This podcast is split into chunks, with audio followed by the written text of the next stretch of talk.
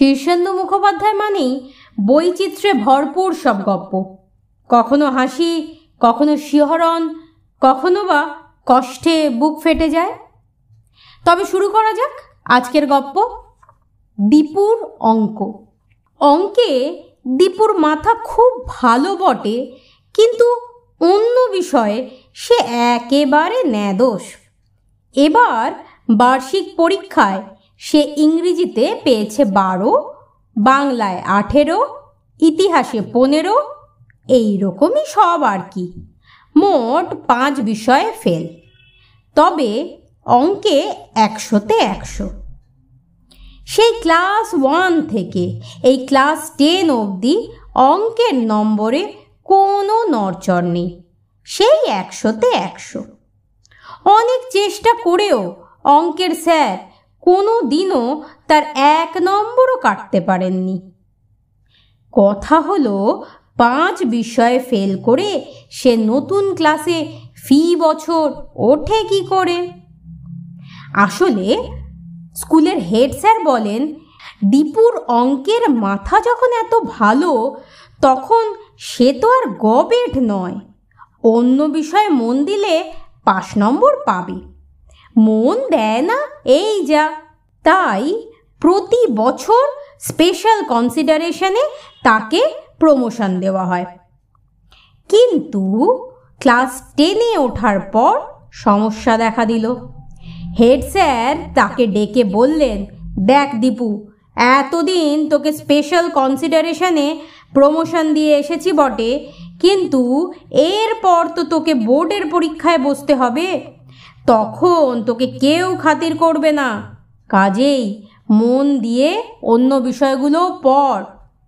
টেস্টে এক বিষয়ে ফেল হলেও কিন্তু অ্যালাউ করা যাবে না। মনে থাকে যেন। দীপু পড়ল অগাধ জলে। দুনিয়াতে অঙ্ক ছাড়া সে আর কিছুই বোঝে না। অন্য কিছু তার ভালোও লাগে না। তবে অঙ্কে তার মাথা এমনই খোলতায় যে স্কুলের অঙ্ক তো দূরস্থান। বিএসসি ক্লাসের অঙ্ক বইও তার কাছে জল ভাতের মতন লাগে। যে কোনো অঙ্ক তা সে যতই শক্ত হোক, দীপু দেখলেই অঙ্কটা কি চাইছে, কোন পদ্ধতিতে এগোবে এবং শেষে কোথায় পৌঁছবে তা পরিষ্কার বুঝতে পারে। অঙ্কেরা যেন দীপুর কাছে আত্মসমর্পণ করার জন্যই বসে আছে। কিন্তু অন্য বিষয়ের বইপত্র খুলে যেন দীপুর গায়ে জ্বর আসে। ইংরেজি, বাংলা, ভূগোল, ইতিহাস বড়ই বিস্বাদ লাগে তার। বাংলা বই খুললেই যেন শত্রুপক্ষের সৈন্যরা ঢাল তলোয়ার নিয়ে তার দিকে তেড়ে আসে। ইংরেজি বই খুললেই যেন বইয়ের পাতা থেকে গোলাগুলি ছুটে আসতে থাকে। ইতিহাস খুললেই যেন একদল ডাকাত রে রে করে ওঠে। ভূগোল বই খুললেই মনে হয় ম্যাপ আর অক্ষরগুলো তাকে নিয়ে হাসাহাসি আর ব্যঙ্গ বিদ্রুপ করছে আর দুও দিচ্ছে। অথচ পাশ না করলেই নয়। তার গরিব বাপ সাত মাইল দূরের গঞ্জে সামান্য হিসেব রাখার চাকরি করে। বড়ই টানাটানির সংসার। দীপুর আরও দুটো বোন আর দুটো ভাই আছে। দীপু পাশটাস করে চাকরি পাবে এই আশায় তার পরিবারটা বসে আছে। তার ওপর সকলের ভরসাই একটাই কারণ, যে সে অঙ্কের ভালো ছাত্র। কিন্তু শুধু অঙ্ক জানলেই যে হবে না তা দীপুর মতো হাড়ে হাড়ে আর কে জানে? মাস্টার রাখার সাধ্য তার নেই। তাই সে মাস্টারমশাইদের বাড়ি বাড়ি ঘুরে ইংরেজি, বাংলা ইত্যাদিতে তালিম নেওয়ার চেষ্টা করল। কিন্তু কাজ বিশেষ এগোলো না। বাংলার স্যার বঙ্কুবাবু একদিন তাকে বললেন, ওরে দীপু, তোর মাথা হলো অঙ্কময়। অঙ্ক ছাড়া তোর যে আর কিছুই সয় না। রবীন্দ্রনাথের অত ভালো কবিতাটা মুখস্থ করতে দিল। আর তাতে কি না তোর সর্দি ধরে গেল? ইংরেজির স্যার নরেনবাবু বললেন, তোর মাথার ভেতরটায় অঙ্কের একেবারে জঙ্গল হয়ে আছে। ওই জঙ্গলে কি আর ইংরেজি সেধতে পারে? খানিকটা অঙ্ক মুড়িয়ে কেটে তবে ধোকার রাস্তা করতে হবে। কিন্তু সে তো হওয়ার নয়। ইতিহাসের স্যার নন্দবাবু বা ভূগোলের স্যার পাঁচুবাবুও বিশেষ আশা দিতে পারলেন না। শুধু বলে দিলেন, মাথায় অঙ্কের ভাবটা না কমালে অন্য সব বিষয়ের সেখানে জায়গা হচ্ছে না। দীপু ভারী দমে গেল। এতকাল অঙ্কই ছিল তার বন্ধু। কিন্তু এখন মনে হতো লাগল, অঙ্কের মতো এমন শত্রু তার আর কেউ নেই। রাগ করে দিন দশেক সে অঙ্কের বই ছুলোই না, একটাও অঙ্ক করল না। তাতে তার মাথা ধরল আই ঢাই হতে লাগল, খিদে কমে গেল, অনিদ্রা হতে লাগল। তবু সে দশ দিন অঙ্কহীন কাটিয়ে দিল। কিন্তু অঙ্ক ভুলে যাওয়ার চেষ্টা করে বিশেষ লাভ হলো না। দশ দিন বাদে যখন ফের অঙ্ক কষতে বসল, তখন তার মাথা থেকে অবরুদ্ধ অঙ্কের স্রোত বাঁধ ভাঙা বন্যার মতো বেরিয়ে এলো। ভারী আনন্দ হলো তার, ভারী ভালো লাগতে লাগল। না, অঙ্ক ভুলে যাওয়ার চেষ্টা করে লাভ নেই। সে মাথায় অঙ্ক নিয়েই জন্মেছে। একে মাথা থেকে তাড়াবে কি করে?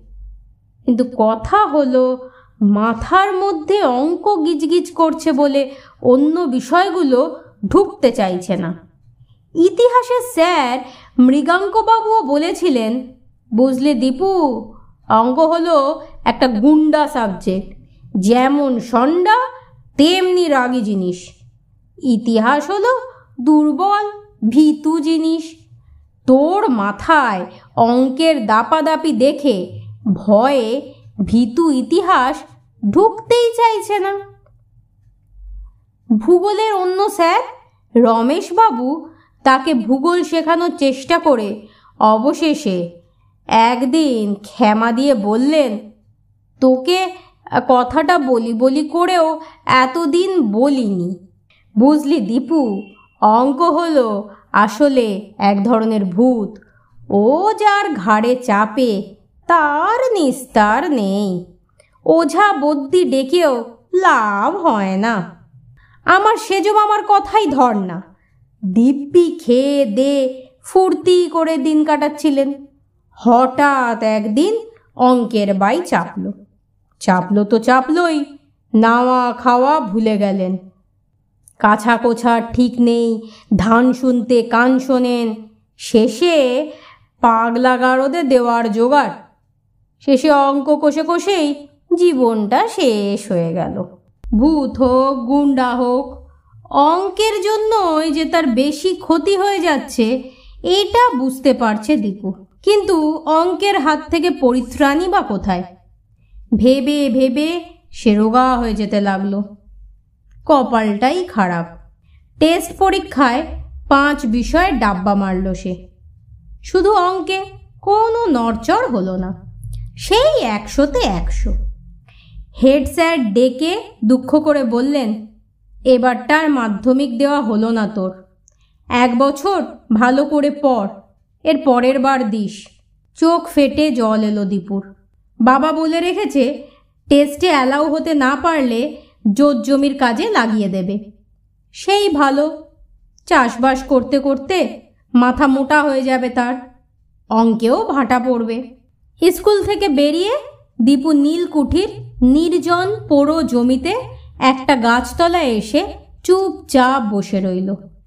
মনটা বড়ই খারাপ। তার লেখাপড়া তাহলে এখানেই শেষ। শীতের বেলা পড়ে চারিদিক অন্ধকার হয়ে আসছে। দীপুর তবু বাড়ি ফিরতে ইচ্ছে হলো না। বসে বসে নিজের অন্ধকার ভবিষ্যতের কথা ভাবতে লাগল। এমন সময় কাছে পিঠে মানুষের গলা শুনতে পেল দীপু। চাষিবাসি বা রাখাল ছেলেরাই হবে। প্রথমটা অত খেয়াল করেনি। একটু বাদেই মনে হলো, কথাগুলো খুব কাছেই কারা যেন বলা বলি করছে। কিন্তু ভাষাটা যেন কেমন তর ঠিক বোঝা যাচ্ছে না। দীপু চারপাশে তাকিয়ে কাউকে দেখতে পাচ্ছিল না।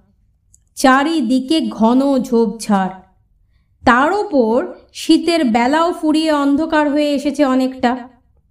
দীপু একটু অবাক হয়ে গলা খাকারি দিয়ে বলল, কে?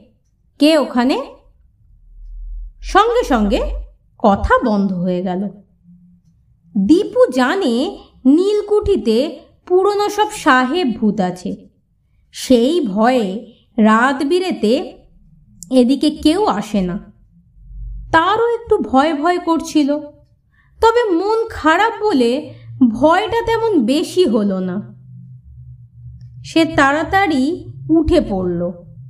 বাড়ি যাওয়ার জন্য পা বাড়িয়েও দীপু থমকে গেল।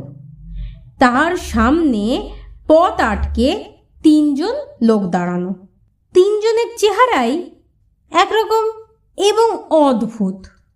বেটে পেট মোটা, মাথায় টাক। তিনজনেরই পরনে হেঁটো ধুতি আর ফতুয়ার মতো জামা। দেখলে মনে হয় সার্কাসে বামনবীর জোকার। দীপু ভারী অবাক হয়ে তিনজনকে দেখছিল। তিনজনের মাঝখানের জন একটু এগিয়ে এসে নিজের টাকে হাত বোলাতে বোলাতে বলল, ওহে বাপু, আমরা একটু বিপাকে পড়েছি। সাহায্য করতে পারো? দীপু ঢোক গিলে বলল, কি, কীরকম সাহায্য? লোকটা ফস করে একটা কাগজ আর পেন্সিল বের করে তার হাতে দিয়ে বলল, দেখো তো বাপু, অঙ্কটা কষতে পারো কি না? দীপু অঙ্ক দেখলেই পাগল হয়। সে আর দ্বিরুক্তি না করে কাগজটা নিয়ে খসখস করে অঙ্কটা কষতে লাগল। মিনিট পাঁচেক বাদে কাগজটা ফেরত দিয়ে বলল, এই নিন, হয়ে গেছে। লোকটা বাঁ হাতে কাগজটা নিয়ে তাচ্ছিল্যের সঙ্গে একবার চেয়ে সঙ্গীদের দিকে মুখ ফিরিয়ে বলল না হে বীজ দত্ত সংখ্যা দত্ত, ছোকরার এলে মাছে। বাকি দুজন একটু মুখ তাকাতাকি করল। মাঝখানের জন দীপুর দিকে চেয়ে বলল, বুঝলে ছোকরা, জগতে অঙ্ক ছাড়া আর কিছুই নেই। অঙ্কময় জগৎ, দুনিয়াটা চলছেই তো অঙ্কের জোরে। গান বলো, কবিতা বলো, সাহিত্য বলো, সব কিছুর পেছনেই দেখবে অঙ্ক ঠিক ঘাপটি মেরে পড়ে আছে। এই যে ফুল ফোটে, জ্যোৎস্না ওঠে, মলয় পবন বয়ে যায়, একটু চেপে যদি ভেবে দেখো, তাহলে দেখবে তার পিছনেও ওই অঙ্কেরই খেলা। তা শুনলাম, তোমার নাকি অঙ্ক নিয়ে কি সব সমস্যা হচ্ছে?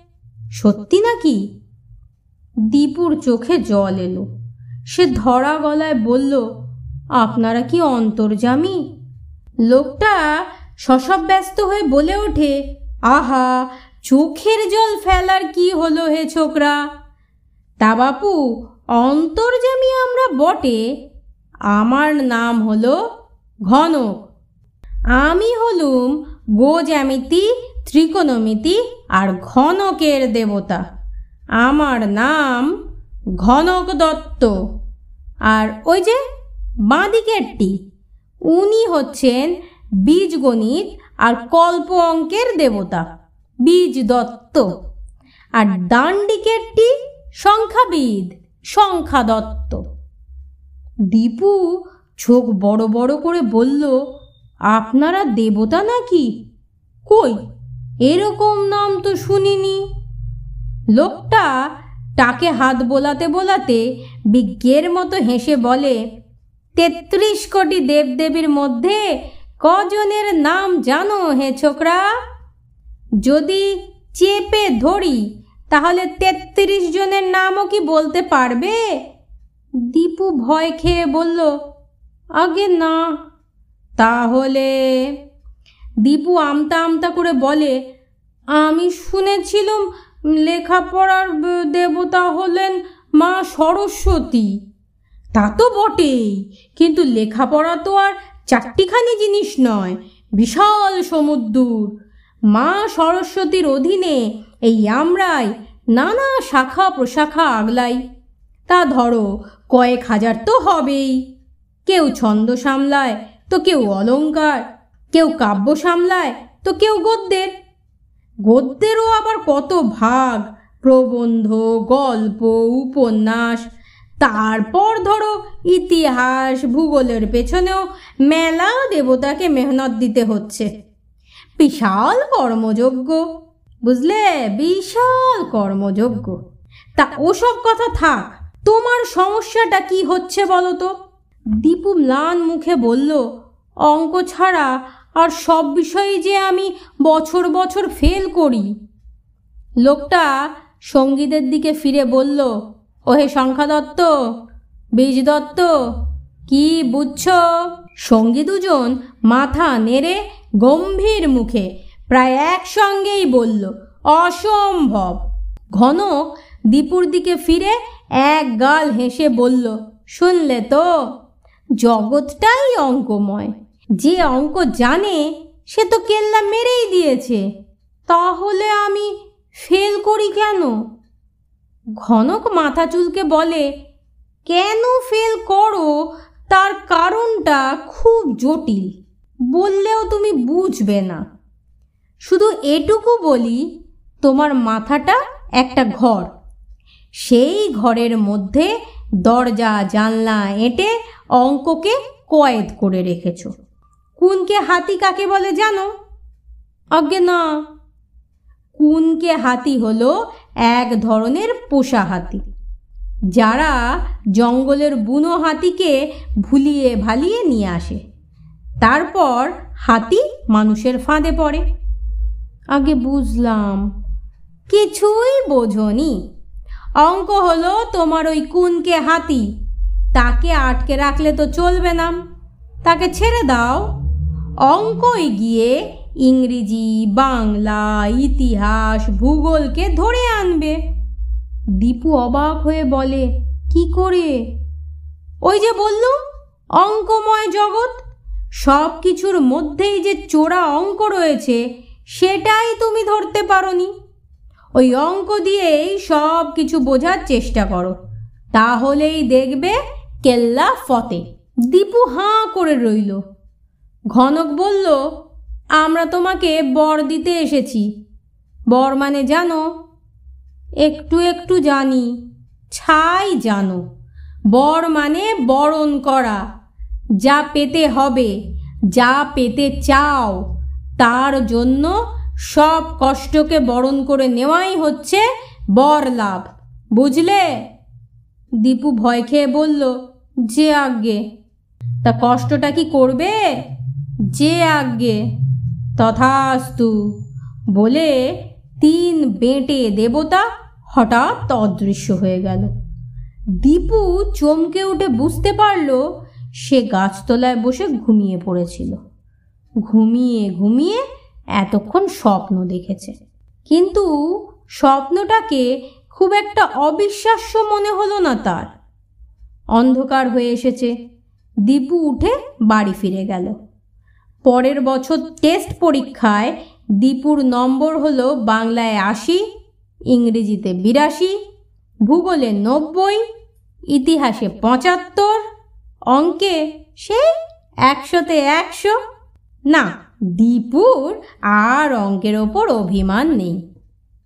তোমাদের যদি আমাদের এই কবিতা, গল্প ভালো লেগে থাকে, তাহলে লাইক শেয়ার কমেন্ট করতে ভুলো না কিন্তু। আমরা তোমাদের আরও এরকম নানান দেশ বিদেশের গল্প, কবিতা শোনাতে থাকব।